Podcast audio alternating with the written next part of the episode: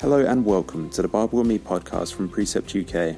We are a Christian charity based in Salisbury that equips people to know God deeply so they can live differently, using a wide range of Bible study resources for all ages and levels of understanding. The views expressed in this podcast do not necessarily reflect the views of the ministry, and we would love to encourage you to seek the truth of God's Word for yourself using one of our inductive study books available at precept.org.uk. Now, without further ado, here's Nigel with the latest episode of the Bible with Me podcast.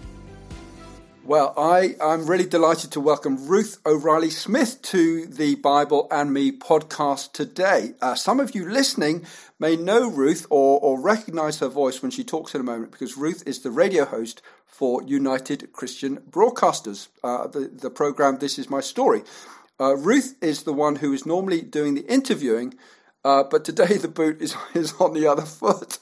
Uh, Ruth grew up in South Africa um, but has lived in Malaysia, Dubai, and, and, and in the UK. Uh, she's done a variety of different jobs in her time, most of them to do with hosting radio programs. Uh, she cites her interests as walking, baking, uh, reading historical fiction. Interesting.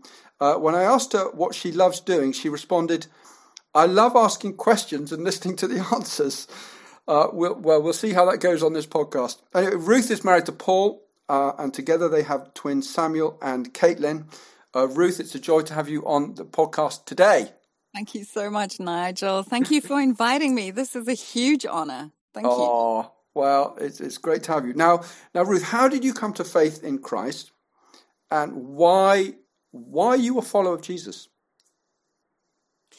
I grew up in a Christian home, Nigel, and I always loved Jesus. I just always loved Jesus. I loved hearing stories about Jesus.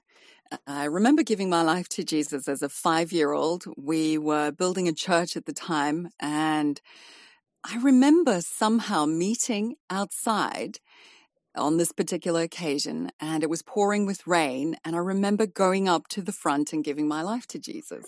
I did that on uh, numerous occasions. I remember recommitting my life to the Lord.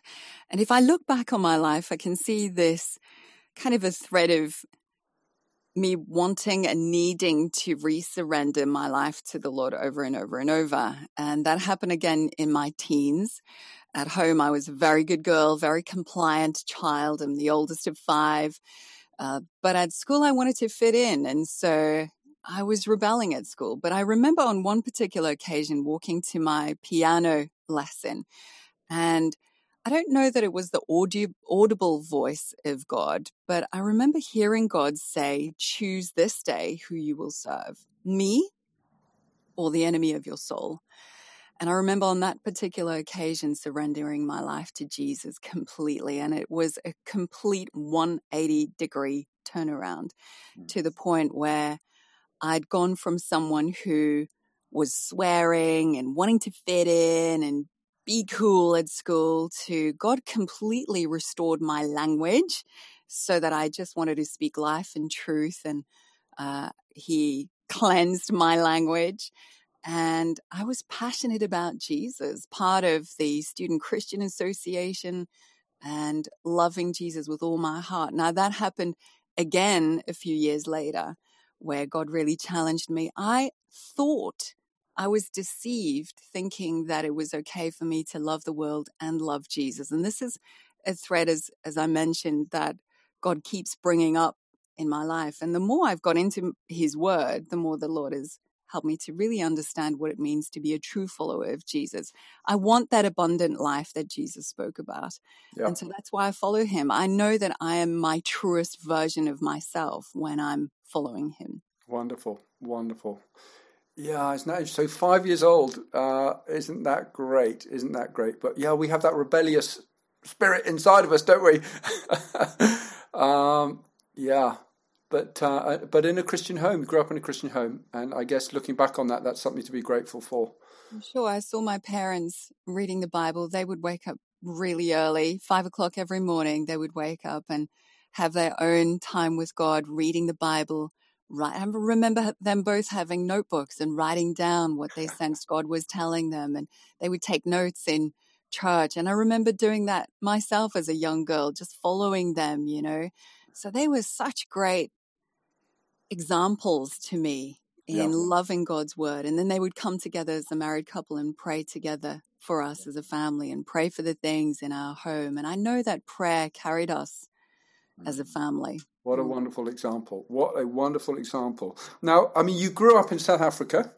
Uh, what was it like growing up in South Africa? What are your sort of memories of childhood and, and schooling? Were you sort of, you know, the best at school and the, the you got all the prizes and or or you know what was it like? I was the conscientious child. I I was the hard worker. I had to work hard, uh, and and I wanted to please the teachers. So I made a great effort. Uh, uh, I wasn't a grade A student, no, but I, I worked very hard.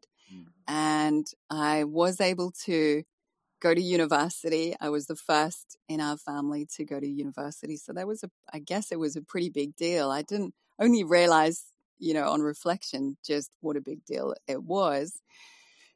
Um, I I loved my childhood in South Africa. I grew up in a very difficult, turbulent time in South Africa during the apartheid era.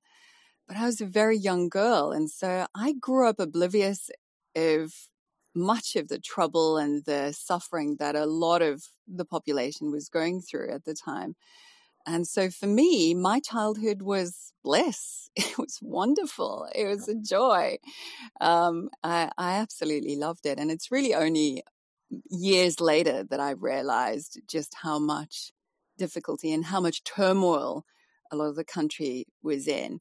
Yeah. And it was only after living in the UK for a number of years and then going back on holiday that I saw the injustice. Uh, I'd not seen it before yeah. as a young girl. Uh, but yeah, I I loved South Africa. I yeah. loved growing up there. It was never my intention to leave. Yeah. Uh, I came over to the UK just to travel. Yeah. yeah. I always intended to go back. Yeah, yeah, yeah. Now, you your first job was working for an M&S um, type retail store, um, equivalent of M&S in, in South Africa, um, answering the phone. And uh, you did this while studying uh, at the University of Pretoria, uh, where you read English and geography. Um, how did you get involved with the university radio station? And this clearly led you on to volunteering uh, with a Christian community radio station too later on. Uh, what was it about working on the radio that, that you just loved from quite quite a young age, really? Well, it goes back to the final year of school. I was looking for a, a, weekend holiday job and I'd applied to a couple of places, retail stores. I really wanted to work for this very cool, hip place. Um, and the other place that I'd applied to was this M&S type store that was a lot more kind of was for an older population. I didn't hear back from the the hip type store. I did hear back from the more kind of, in my mind, I was thinking old fuddy duddy store. Uh, but a job is a job. And so I'm on the phone with the HR manager at the time, and she was saying, Well, you know, we've got this position available. Would you be able to come and work? And I said, Yeah, sure. Just before she puts the phone down, she says, Well, actually, you sound like you've got a really good voice. Would you be interested in answering the phones and doing the PA? And I said, yes, and put the phone down. And I said to my parents, what's the PA? I had no idea making public announcements. And so for a number of years, I worked answering phones and making the public announcements. Ladies and gentlemen, in your menswear department, we have shirts 50% discount, that kind of thing. Um, and so I was doing this on weekends or during holidays. And then I started at university. In my second year of uni, a friend of mine said, I saw an advert for what he described as English DJs for the university radio. Why didn't you go for it? I'd never considered radio, but I loved radio. I used to listen to radio all the time. And I loved more than anything listening to shortwave radio. I loved listening into the World Service from the BBC on shortwave radio. And I would wake up in the middle of the night and put the radio on and just, I loved the sound of voices coming from distant lands. And, and I just had this wonderful romantic view of, uh, people having extraordinary adventures uh, across the seas. And I, there was something in me that just gravitated towards radio. And so I went for the interview and I, I knew secular songs and I knew the secular artists, but I didn't know who sang what. And so when it came to them asking me questions about artists and songs, I was just horrible at it. Uh, but they said, look, you've got a good voice. And so we think you can learn the artists and the songs. And so they kind of took me on board and trained me and I loved it. I had such a blast. I absolutely enjoyed it. It was, um, using vinyl at the time. So it's going back a few years now. Yeah, I was, yeah. you know, having to select my, my vinyl records and what song is going to start the show. I hosted a, early afternoon program for a little while, but very shortly I I got into a Christian community radio station, and that was where the real shift came, because community radio opened in South Africa in 1995. And here I had an opportunity to do something that I loved, that was just so much fun, but giving me an opportunity to be authentic about my faith as well and bringing the message of Jesus Christ and the hope that I have in Christ to the airwaves as well. And I, I just fell in love with that. Yeah, brilliant. Absolutely brilliant. Sounds as though you, yeah, just from, from that early time, you just like a, a, a hand fitting in a glove, really, doing that. Now, in the late 90s, you moved to London, um, working initially in a call centre and then six years for a global media radio charity called Christian Vision. Uh, what did that entail, and what were some of the highlights of that time? I I got the job with Christian Vision through a colleague of mine, an ex-colleague of mine. So him and his family had moved to England. They'd emigrated to England a few months before. And when I arrived in the UK, I assumed that the BBC would snap me up uh, because obviously I'd been working for all of about four or five years in radio and I was much loved um, at, at the radio station at the time.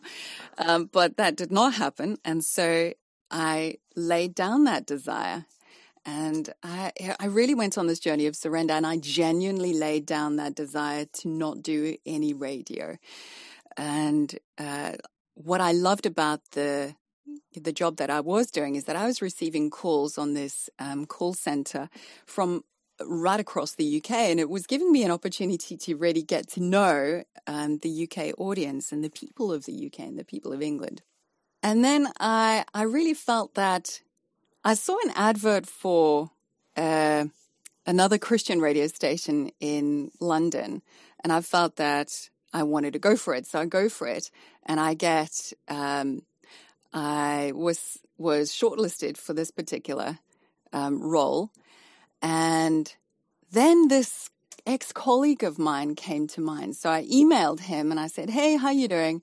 And he gets back to me and he says, "Oh my goodness, I'm working for this Christian charity broadcasting from West Bromwich back to Central and Southern Africa, and they're looking for a news editor, newsreader. Would you be interested in meeting up with the station manager?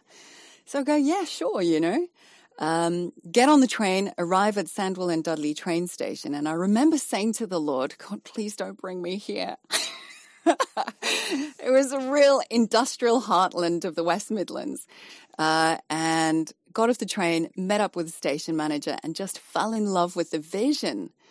And I was offered the job right on the spot. And it meant that I had to go back to this other interview and just say, you know, I'm moving to the West Midlands, give notice on my rented accommodation.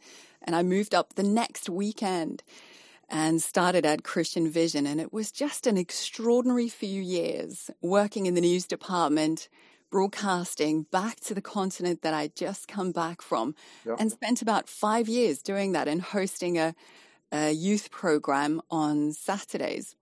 And what it did is it allowed me to do something that I genuinely loved, but within the country that I was trying to understand. Uh, you know, coming from South Africa, even though I'm from an English family in South Africa, the the British culture is very different. The. English culture is still very different. So it's almost like God really allowed me to immerse myself in the culture of Britain and really understanding the British people, but within the context of learning to still speak um, to the people of of the continent of Africa, and it was an amazing opportunity. Perfect, absolutely perfect.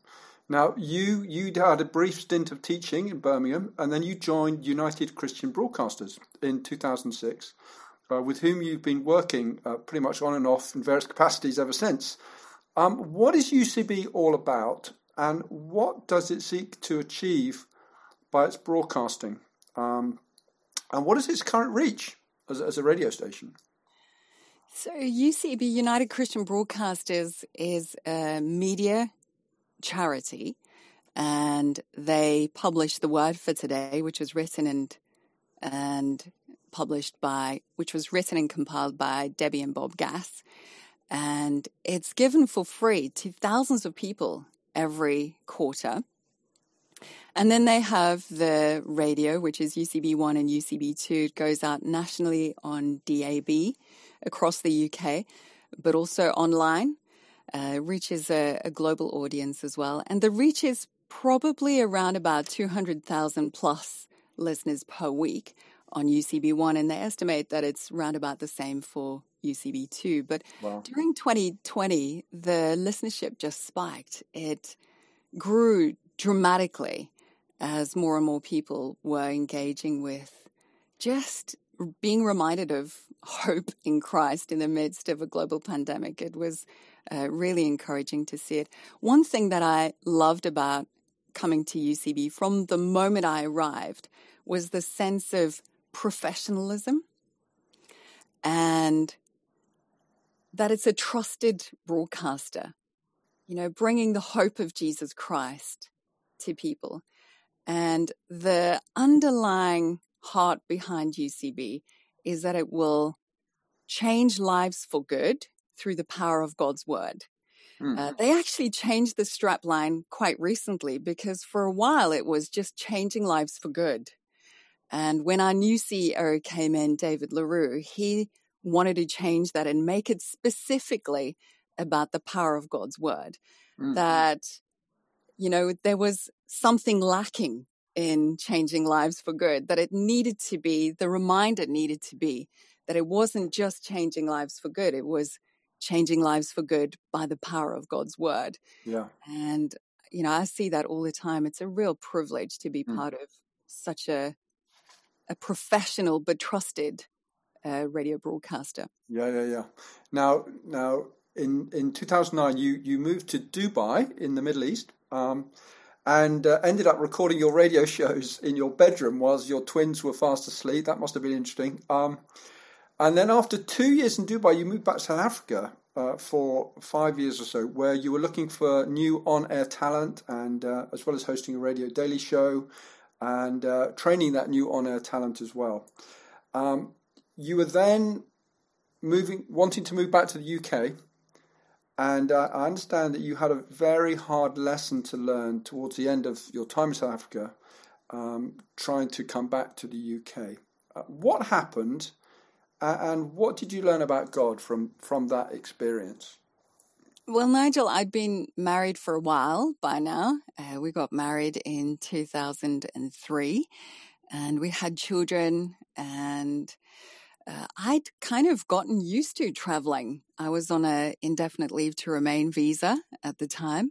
And so coming and going had become quite normal. However, I had neglected to look into the restrictions of the indefinite leave to remain visa, which means that I was not allowed to stay out of the UK for longer than two years.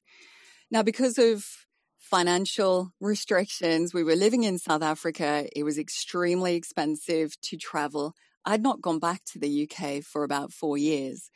And I hadn't realized that my visa had then lapsed. So we felt that God was calling us back to the UK.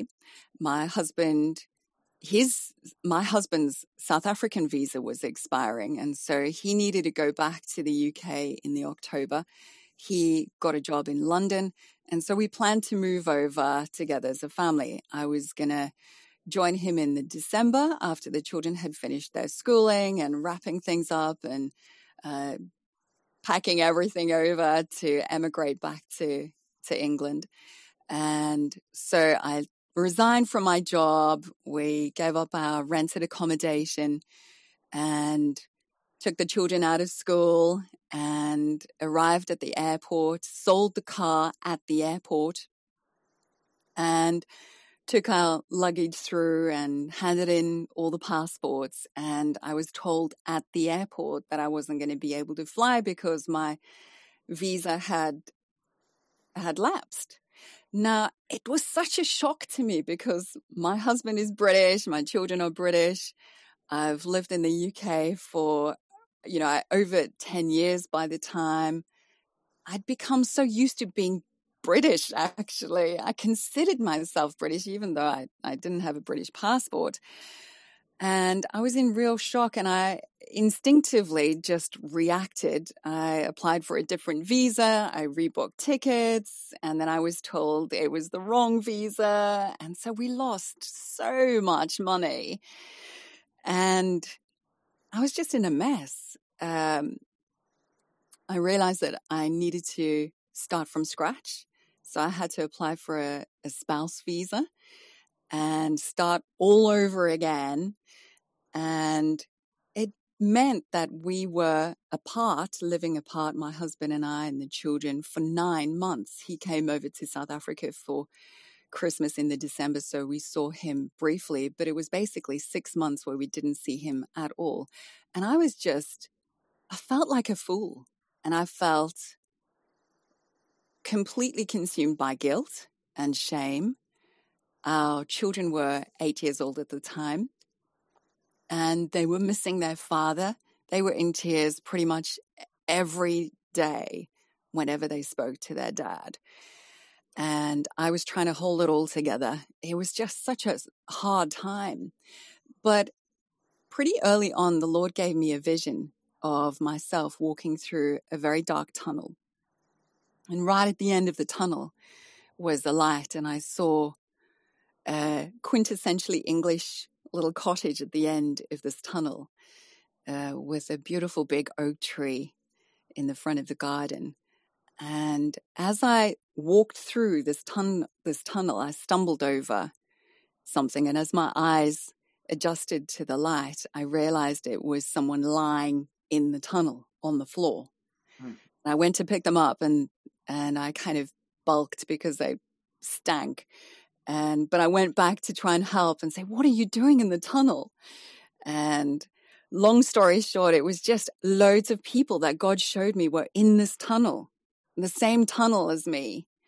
And a lot of them were women who were, they were hanging up washing, they were making dinner, some of them just staring. And as I walked through the tunnel, I was trying to get more and more people to join me to to show them there's a light at the end of this tunnel there's hope at the end of this tunnel and eventually getting to the end of the tunnel and stepping out into the sunlight and uh, in that the lord just showed me that what i'm walking through is not going to be just for me he's going to bring me through but it will be something that I can empathize with other people going through their dark times. And wow. it has been that uh, over and over. So the Lord spoke deeply to me. It was a, it was a very hard season, but he ministered to me in the most amazing way. And it's something I always remember. So I do have great empathy with other people who are going through hard times. Mm-hmm. I mean, that is shocking. I mean, that, that really, I mean, you mentioned about being apart six months or nine months totally, but, you know, that that's i mean i was in the army and uh, i did a you know um, a lot of people in the army did six month tours away Um, so you you've got some idea of what army folks go through when you are away for six months, and it, it's not often just one six months. It's you know you're away for six months, come back, and then you're away for another six months, maybe eighteen months later, and you think. So yeah, I mean that is that must have been shocking. Literally, you you you cut your bridges, you sold everything, right? We're off, and then you get to the airport. Nope, you're not going anywhere, and you think, what? This is crazy and I can so get it because you, you've lived in England, you're married to an, an English guy. I'm assuming Paul's English. Um, yeah, yeah. And and yeah, I mean, mad, mad. But but um, I know you you did make it back to the UK uh, after nine months to be reunited as a family. Um, uh, tell me about your work with UCB today, and obviously you you, you work on um, a program called This Is My Story. The way that I started working on this program is is quite funny actually because I was working as a freelancer for UCB at the time. And we could have moved anywhere in in the UK, but we chose to come back to Stoke-on-Trent. We just felt that God was calling us back there. We bought a house and I went in to meet up with the head of radio uh, just to say we're in the area and if you want me to do any more work, I'm available. And while I was waiting to have this meeting, I mentioned to one of my colleagues, I would love to host that show that's on right now, which is the mid morning program. Kind of just seemed to fit right into the perfect time of day, which would allow me as a mother to drop the kids off at school, do what I love being on the radio, and then go and pick them up and go home. Perfect job. So I go in to have this meeting and I say, well, you know, we're in the area and I'm available for more work. And he goes, well, we've got a full time position available. The person hosting the mid morning program at the moment is freelance, but we're looking to make that role full time. Would you be interested? I said, well, let me have a think about that. Yes. and so I started hosting the show not too long after that. But the one requirement with the program was that it needed to keep the name. Now, this had never happened to me. In all my years of broadcasting, I've been so blessed with the opportunity to come in and not have to fill somebody else's shoes. I was always given the chance to rename the program, put whatever features I wanted to put in there. And this was the first time I was told the name has to stay. Okay, I have been able to change it slightly. So it used to be known as This is my story, this is my song. It is now This is my story. So it's a little bit shorter. Although, um, although you do play a person's song at the end, don't you? I do. Yes, I do. I do. Um, but because the whole show was called This Is My Story, I just felt like it needed to have more than just one story uh, in the program. And the Lord has helped over the years to build it up to where we have some really amazing stories peppered throughout the four hours that I'm on the radio. And what I love about Christian radio in particular is just that through the guests sharing their stories, their testimonies of God at work in their lives, I'm changed. I'm challenged. I'm sharpened in my walk with Christ. And I've found that because I'm speaking life, I'm speaking God's word, I'm affirming the word of God to me throughout four hours. I'm also being fed by the songs that have God's word in them. God has brought, the Lord has brought so much transformation in my soul, in my thinking through what I do every day. It's been it's almost like my counseling, you know, my therapy every day for four hours. God has transformed me through His Word, through me speaking His Word, because this is this is my job. And so there are times where I don't feel particularly happy, or uh, maybe I've had a bad day. Perhaps I've had an argument with my husband, or I've uh, shouted at the kids and I feel terrible. And now I've got to come on the radio and be a Christian uh, you know, how do I do that, Jesus? And so just speaking life or I hear bad news just before I'm step into the radio, you know, how do I, how do I handle that? The listeners don't want to hear about that. Uh, but at the end of the program, I feel different. God has shifted something in me. I've still got to go and make right with my husband. I still got to make say sorry to my kids. I've still got to, you know, pray for a circumstance that that is not great, or I've got to try and sort things out that you know I was frustrated by or or worried about. But something in me has changed. I feel different because I've been speaking God's word throughout. Yeah, that's wonderful. That is absolutely, yeah, yeah, that's really great. Now you you have a story of something that happened in late uh, 2020, uh, which was a bit of a shock. What was that? Yeah, I had been having a few bad headaches, bad migraines over a few days, and I wasn't feeling great, but I was kind of just plowing on, uh, especially during 2020 it felt like there was a lot of pressure on us as radio broadcasters. As I mentioned, the the listenership figures were showing that there are a lot more people listening in to Christian radio than ever before. A lot more people engaging with UCB1, with UCB2, with UCB in general. And so it felt like there was a bit of pressure on us to make sure that we are speaking a message of hope, a message of life. People are in desperate need. Yep. Don't know what's going on. There's so much fear around the country. And uh, and the Lord was able to sustain us so much. Uh, it was just God's hand miraculously on all of the presenters, all of the staff. It was truly extraordinary. But I think my, my body was starting to just say, you need to ease off, you need a break. Mm. And I was just plowing on, still got all the other things I'm busy juggling. And yeah. one night I went to sleep and I woke up in the middle of the night and I wasn't able to speak. I realized there was something wrong with my with my tongue and my mouth, and so I'm, you know, bashing my husband, trying to communicate to him that I can't talk and he needs to call 999 right now. You're, you're radio presenter and you can't talk. yeah. So I think what it did is the shock of not being able to speak. And yeah, I, so much of who I am is that I talk that my whole body went into shock and I thought I was having some kind of a fit as well. And you can imagine my husband waking up in the middle of the night. I think it was around about 11 o'clock at night or something, uh, seeing me in so much distress, not able to speak and having what looked like a fit. Yeah. Uh, so it was extremely scary moment. Eventually, he was able to understand that I needed him to get the paramedics over. They came around, and yeah, it was a very, very scary time because I didn't know what was happening. I had an MRI, and they were thinking that it might be a TIA, so like a mini stroke. Mm-hmm. Uh, but it turned out after some investigations that they think it was related to migraine.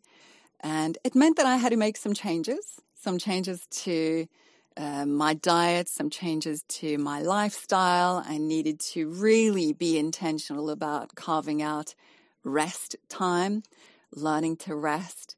I had to make some changes with regards to how the program happens as well, and um, and it's it's very difficult to not get into that habit again. You know, yes. being busy and falling into bad habits again, but the Lord has been helping me, and thank God I'm I'm healthy, I'm well, and He's been keeping me. But that was a a very scary time. Wow, yeah, listening to one's body uh, isn't that such a vital thing to be able to do? Gosh, and as you say, you get better again, and then you can so easily slip into bad habits. One thing I will say is that when it comes to the Bible, I found it really difficult to read my paper version of the Bible. I love, I love the paper version of the Bible. I've got a lovely leather uh, study Bible, ESV study Bible that I, I really enjoy reading in the morning, but I found it difficult around that time to read words. And so I started listening to the audio version of the Bible. And that's where I realized, oh my goodness, I could do this. You know, I can, uh, and I've I've continued that. That's actually been a discipline that I've continued. Where I'll read both. I'll read I'll read the paper version of the Bible, but I'll also have the audio version on quite regularly. Brilliant, brilliant, brilliant. Now, you have a book coming out um, called God Speaks 40 Letters from the Father's Heart. Uh, how, did, how did this come about? Um, who's the book for? And, and what would you like to see happen as a result? Well, this was a big surprise for me. I had written for Our Daily Bread for a while and had stopped writing for that devotional for some time, laid the writing side of what I do aside, and was not intending to pick it up at all. But during Lent in 2020, I flippantly said that I would probably give up alcohol and chocolate for Lent. You know, I was doing a, a radio show at the time and asking the listeners what they were going to give up for Lent. And as I went to the next song, I just had this thought that I needed to give up the online streaming platform I was enjoying so much. I was mid series and I knew that this was of God. It couldn't have been me. and so I did. And then at the start of Lent, I felt that the Lord was drawing me into just writing a letter from Him every morning as part of my time with God. And I've journaled with God on and off through my life from my teens. And I've always found it really helpful in my journey with Jesus, where I write a letter to God and then I imagine what God would say back to me based on his word. And I'll just start the letter by saying, my child, or my daughter, or uh, something like that. And then based on God's word, I would compile this letter. Well, this was something completely different. Within a few days, I realized that this is like nothing I've written before. It was around 200 words every day, and it was truly, truly beautiful, based on extracts from the Old and the New Testament. And within a few days, I felt that the Lord said that this was going to be a book. It would be for a greater audience than just me. And I was just like, oh God, okay.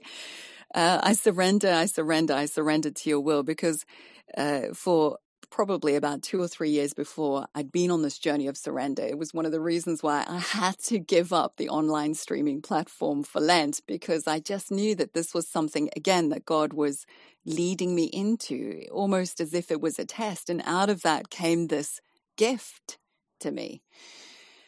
At the end of Lent, after a, a few weeks, I sensed that the Lord said, You need to submit it now to a publisher. Because I was kind of thinking, well, you know, I'll just leave it there and I don't know when it's going to turn into a book. But uh, then then God challenged me to submit it and I, and, and I did. And the publishers came back saying, You know, we can really imagine this book being a beautiful hardcover gift book.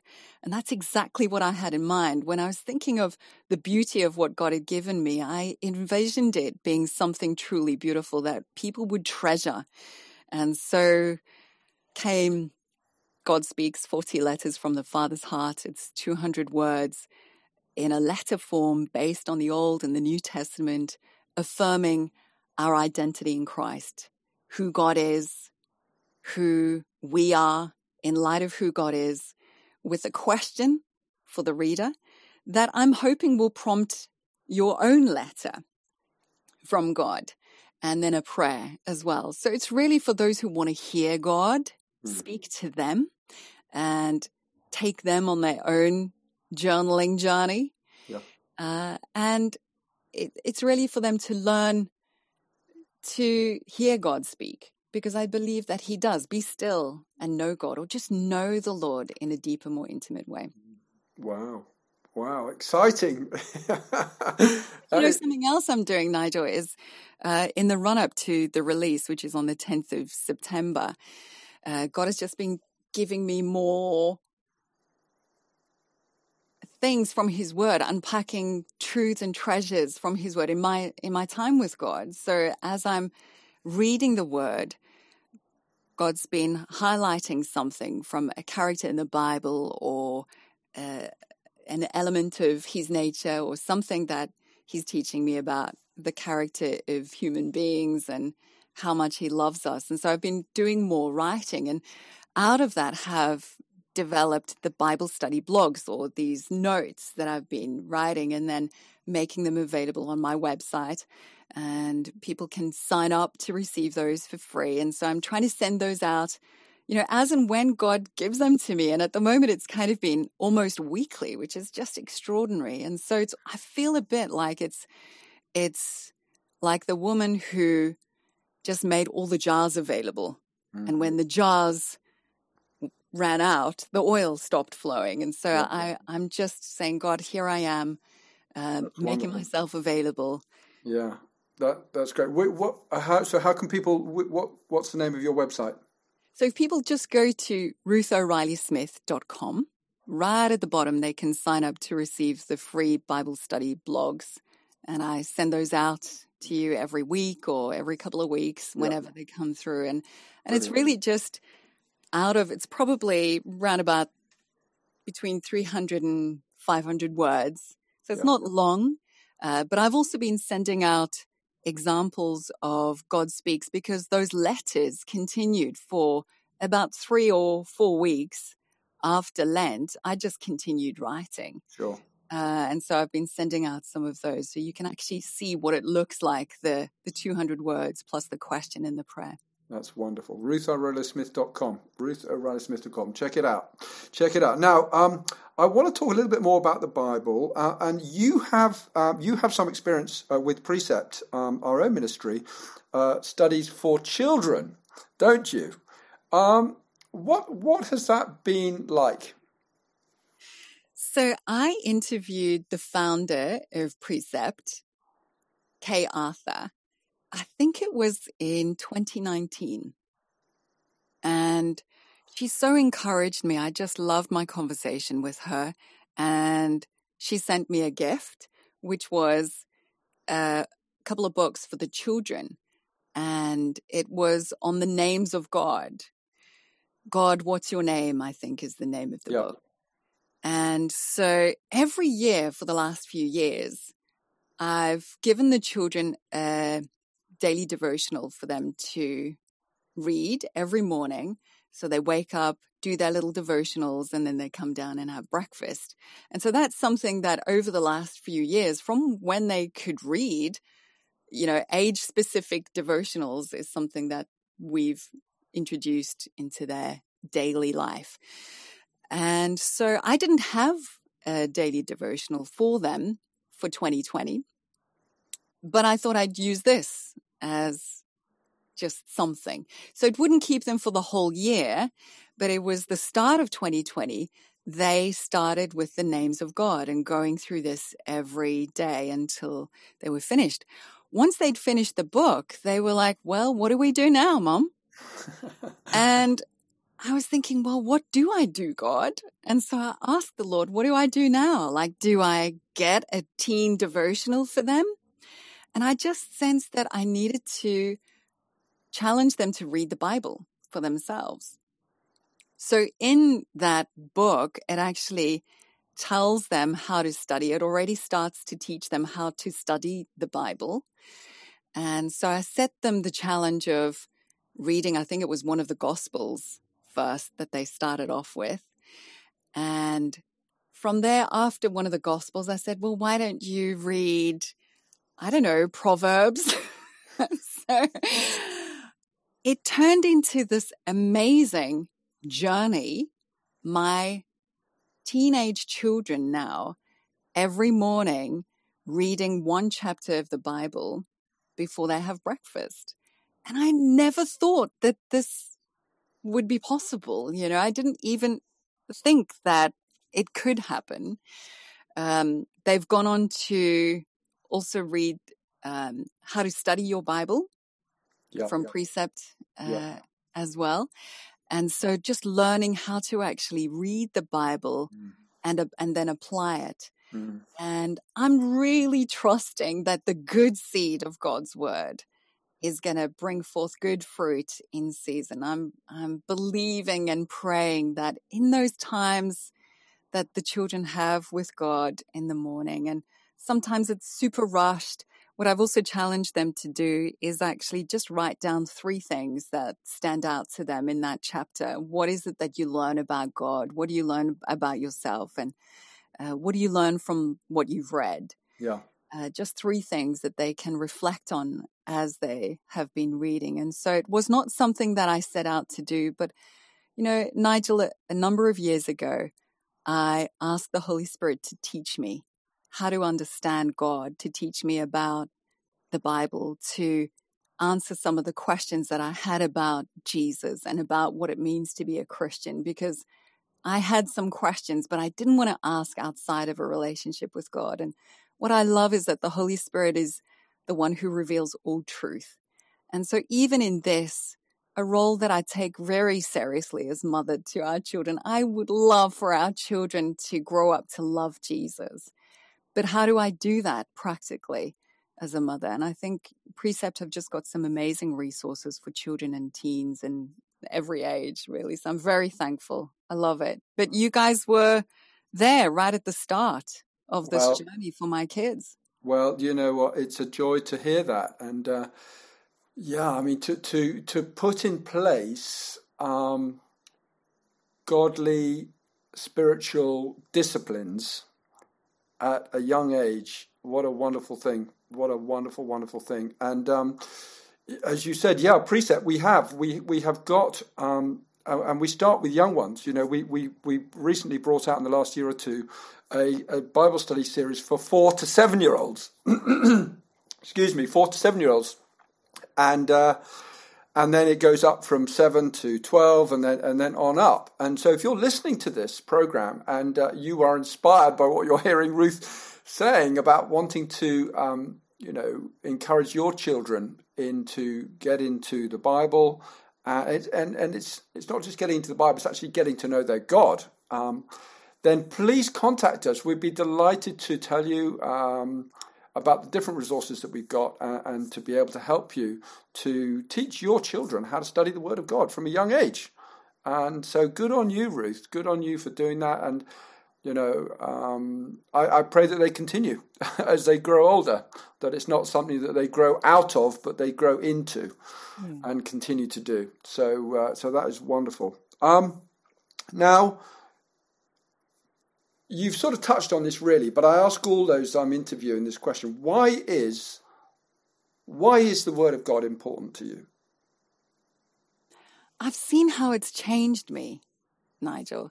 It's only in recent years that I've actually read through the whole Bible to my shame. I mean, I mentioned right at the start of the conversation that I gave my life to Jesus at the age of five. I always loved the Bible. I learned verses off by heart. I went to Bible school, Bible club, Sunday school. I knew the books of the Bible. I could name the books of the Bible and I would dip into the Bible, do the kind of Bible roulette often. and I had my little verses popping in on my emails. But I hadn't actually read through the whole Bible until, as I mentioned, I wrote for Our Daily Bread Ministries for a number of years. And as part of that, I was writing for Our Daily Journey for a while, where I had to write one devotional from the New Testament and two devotionals from the Old Testament, two different Old Testament books every month and submit those devotionals. And out of that discipline of having to study two Old Testament and one New Testament book every month, I learned to fall in love with the Bible mm. to the point where I couldn't go, and now I can't go a day without reading the Bible. I love the Bible. It is food to my parched soul. mm-hmm. and so I have changed I've, I am becoming again my truest version of myself through the word of God. And it really is alive. I feel sad that it's taken me this long to mm-hmm. realize just how transformative it is. It's... So, somebody listening to this, what uh, who who's never read the Bible, really is not interested in the Bible, um, what would you say to persuade them to even start opening it and start reading it? Don't be scared of it. You know, I think um, I mean, I'm reading through it from from the start to to the end. I'm kind of reading uh, Old Testament and then a New Testament book. There are lots of different ways, and I think there's so many wonderful resources out there now uh, that will help you to read the Bible. But I think if you read it as a, as a story of the love of God, you know, years ago, I remember writing to a friend a, a long letter saying, you know, the heart of the Christian message is just this love that God has. It's a love story.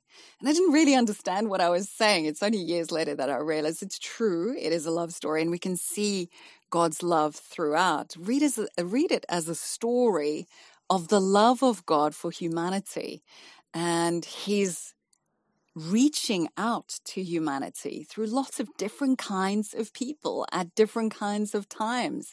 You know what I'm loving about reading the Old and the New Testament, and then I'm listening into the audio version as well, is it's just so great to be able to understand and hear some of the, the Old Testament prophets, but then in context with the story, yeah. um, you know, in Kings or Chronicles, yeah. and and I and I just love it. So it's it's stories of real people experiencing a real God and a lot of those stories resonate with us thousands of years later. It's it's extraordinary. It's so exciting. So please do just start somewhere. I mean, there there are some really great resources, and so have a look for some great resources, or just get into it. I mean, I, I mentioned the audio version of the Bible. For instance, I find reading Job really hard work, mm. especially the start of Job. Uh, well, the, the the start is is quite interesting, but then it gets really tough going to read. But what I did recently was listen to the audio version of Job, and that was a complete new understanding mm-hmm. that I found I had of Job, mm-hmm. and it mm-hmm. was beautiful. I found it poetic writing and just mm-hmm. extraordinary. Uh, I absolutely loved it, and so for some different people, ways, aren't there? There are different ways yeah, to connect. Lots of different ways. Different so, ways. Yeah, you're right. maybe it's maybe you know a lot of people suggest that you start with the Gospels and start a, start yeah. with Jesus. Yeah, yeah, yeah. Absolutely. Learn we've got one. We've got one called um, "God, Are You There?" and "Do You Care About Me?" on the Gospel of John, which I think is a great title actually uh, and it explains you know what the Old Testament is, what the New Testament is, and sort of sets the context before you actually get into the Bible. But um, yeah, as, and I think the word transformational is um, the, what I sometimes say to people is the Bible is able to do things, um, the Word of God is able to do things that no doctor could ever do in your life. No medical doctor would be able to do the things that the Bible, uh, God's Word, is able to do in terms of relationship, restoring relationships, uh, parenting, um, just general, you know, living life really. So yeah, I I, uh, I had a guest on the program uh, recently who is an MP, and so working in politics, you know, not an easy job, having to make important decisions that impact so many people, feeling conflicted at times, as you can well imagine. And he speaks about how the Bible has made him wiser. It's he's gained wisdom. Yeah. So in his study and his reading of the Bible, he cannot go a day without reading the Bible because he knows that it equips him and enables him to make wise choices, to make wiser choices. It mm-hmm. doesn't mean he doesn't ever make mistakes, but it's certainly helped. It's changed him for the better. It's made him a better man. Yeah, yeah. Uh, well, the Bible talks about that. That God's word does make us wiser, wiser than wiser than our teachers and our enemies, and yeah, it does. Um, you're going to ask me where it is now, and I can't quite remember, but um, it is in it is in there. it is in there. Now, what about a favourite uh, character or, or book, maybe? Nigel, that's a tough. I know. I, I know it's always a tough one. Such a hard one. I I'm going to go with a couple of characters that I've been reading about recently. And that would be Nehemiah. Oh, yes. I like that choice. And Mordecai. So. Right. I'm reading through Esther at the moment, and I've not really considered Mordecai. You know, Esther's Yeah, usually the yeah. one who is kind of the famous person in that story. Yes. I was just thinking about Mordecai and what an amazing man he must have been. Yep. A man of principles, a man who was bold and courageous. He was also a leader, Yep. a mentor. He didn't let Esther off the hook. He saw in her God's call on her life Yep. and he called that out of her. He refused to let her get away with the easy option, the easy way out. Mm. And yet, lovingly, out of this relationship where he'd adopted her as his daughter, he calls out the greatness in her, which was to stand up to the king. I just think it's extraordinary. I, I have been really moved by him as a character. But Nehemiah, wow, I've read through and listened to Nehemiah a few times, and I, I just am so impacted by, again, also his boldness and his courage. He was a man of prayer. You know, throughout the whole of Nehemiah, you have examples of him praying often.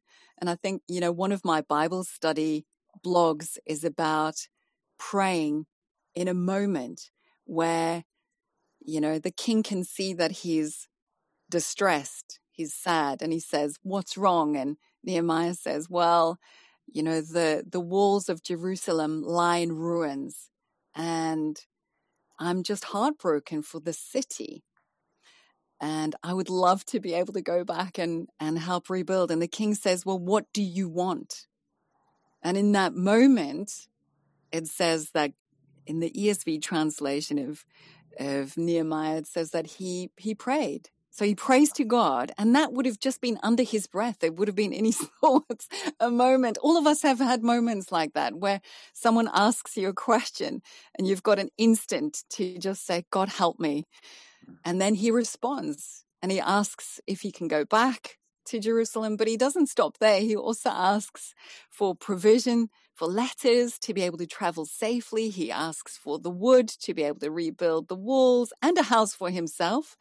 And then it says the king granted his request because the good hand of God, his God, was on him.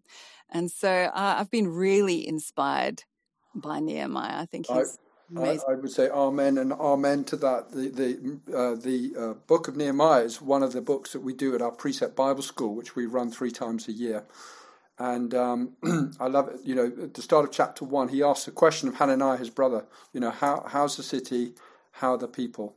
Uh, so there's a key question in chapter one and a key question in chapter two, when the king says, "Why are you looking sad?" And both of those things open up the rest of the book. Two questions and uh, yeah, just absolutely beautiful. So so I totally concur with with that, and and Esther too. We've just decided to incorporate that into some of our youth program, um, youth training uh, with people um, to to get them into that book as well. Now, what about a favorite Bible verse? Well, again, that's a tough one. Uh, but I'm going to go with Proverbs 3, verse 5 to 6. Although I think I might extend it to verse 8. Trust in the Lord with all your heart. Do not depend on your own understanding. Seek his will in all you do, and he will show you which path to take. Don't be impressed with your own wisdom. Instead, fear the Lord and turn away from evil. Then you'll have healing for your body and strength for your bones. Do, do you do that? So good. Do you do that? What trust in the Lord? Do you do that? Do you do verses five, six, seven, and eight? It's Um, a sort of rhetorical question, really. it's it's well this is the thing this is why i've chosen this one is because i i i have and then i haven't and then i, and then I haven't So it's note, note to self.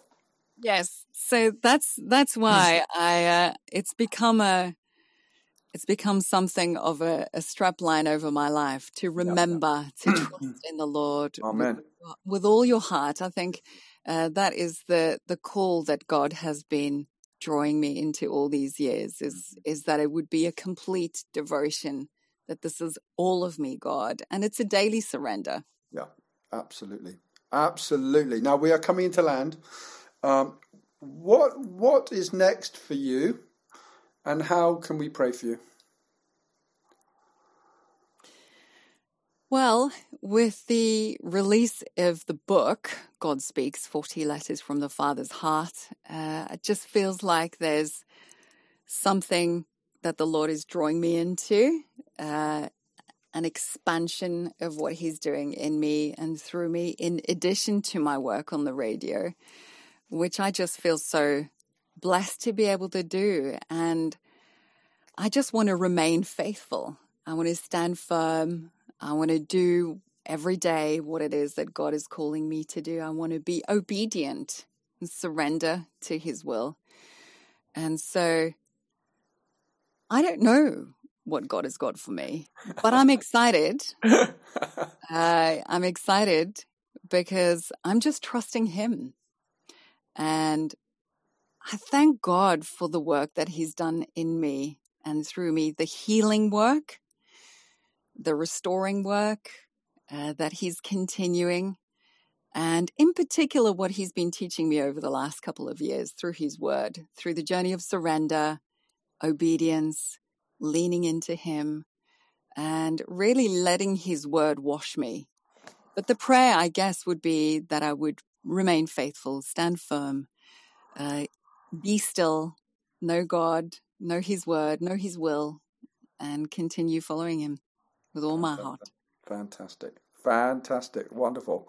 Well, it has been a journey from uh, a young young lady, young girl, age five, to um, you know ministering to thousands really across the country and, and overseas through your radio program and, and your writing. Um, so so thank you so much for uh, being willing to uh, to be on the podcast, the Bible and Me podcast. I think it's very appropriate the title, given your love of the Word of God you know the Bible and me, and that's what we, we want to share um, the impact of the Bible and uh, that it's had on your life, and clearly it's had a major impact on your life and uh, following Jesus. And uh, I love those verses uh, that you quoted in Proverbs three: "Trust in the Lord with all your heart." And we can have a divided heart, can't we? Uh, but it's all your heart, and um, He is the one that possesses the wisdom and the understanding that we need to live life uh, to honour Him.